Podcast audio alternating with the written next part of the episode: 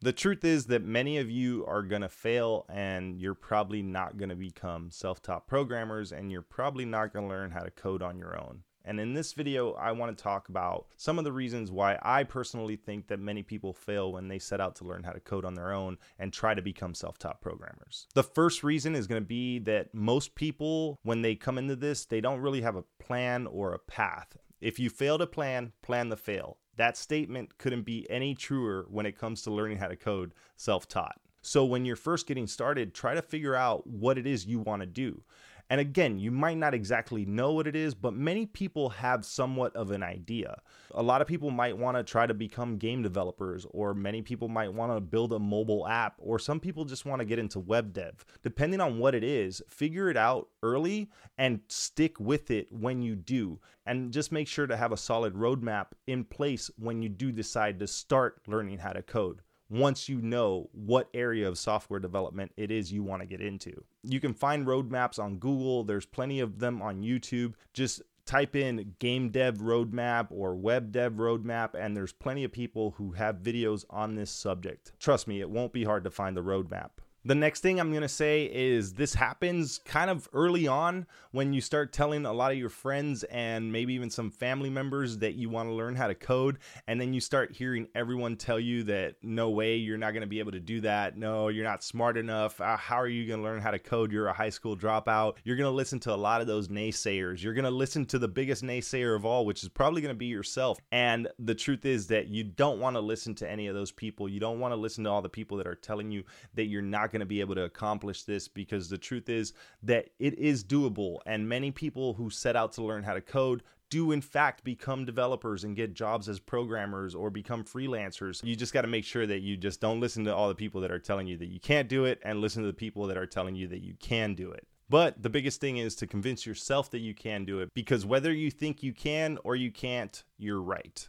And remember that. The next thing is that you're likely to give up when it gets a little too hard. There's a lot of people and boot camps that are trying to sell you the dream that this is fast and easy. And the truth is that it's not fast and easy. And if you decided to go the traditional education route with going to college, you're going to spend two to four years in order to learn enough of this stuff to get hired. And when you're learning how to code on your own, it's even harder because you don't have that guidance of a college professor to tell you what to do or you don't have that guidance of a boot camp instructor telling you what to do. But the truth is that you don't need those things. You really can learn how to code on your own but it's going to be hard and you're going to fail if you give up when it starts to get hard. And this is going to be hard like the whole way through. It doesn't necessarily get easier after 6 months or a year. I remember working into my first job and you know being a junior developer after learning how to code for 10 months and working at this first job for like six months and still feeling like this was still very difficult and I was constantly learning and I was still struggling a lot. And even now, after I have five years of professional experience, I still struggle some days and I still get stuck and it's still hard sometimes. So remember, if this was easy, everyone would be doing it and it wouldn't pay much. And the reason why software developer jobs pay so much is because it is hard work. Even though you're sitting in an office all day in the air conditioning behind a nice cushy desk. It's not easy work, it's mentally strenuous and it's difficult. It also takes a very long time. This stuff isn't quick to learn, it's not something that you can do fast. Again, there's plenty of people out there that are trying to sell you their boot camp or their courses that paint this as something that's quick and easy to learn. But the truth is that this stuff takes a while to learn and it takes a long time to get that first job as a developer. And even though there are some people out there that have done it in a short amount of time, the truth is that that's not the norm. For most people, it takes a while. Like I mentioned, it took me 10 months in order to get my first job self taught. And I spent a lot of time learning how to code. I spent almost all my free time on my computer day in and day out teaching myself how to code. These things take a lot of time. You're going to have to learn how to code and you're going to have to do all those other things like setting up your resume, your portfolio, getting experience, getting your LinkedIn, applying for jobs, and all those things that you need to do in order to get hired. And if you don't give this stuff enough time, you're just going to end up giving up. Another thing that kind of goes with this is that most people don't trust the process. The formula for learning how to code is out there. It's been out there since I set out to learn how to code. It's in every tutorial, it's in every course, it's in every boot camp and every YouTube video that you can imagine. You can Google it and you can literally get a step by step plan on how to get a job self taught.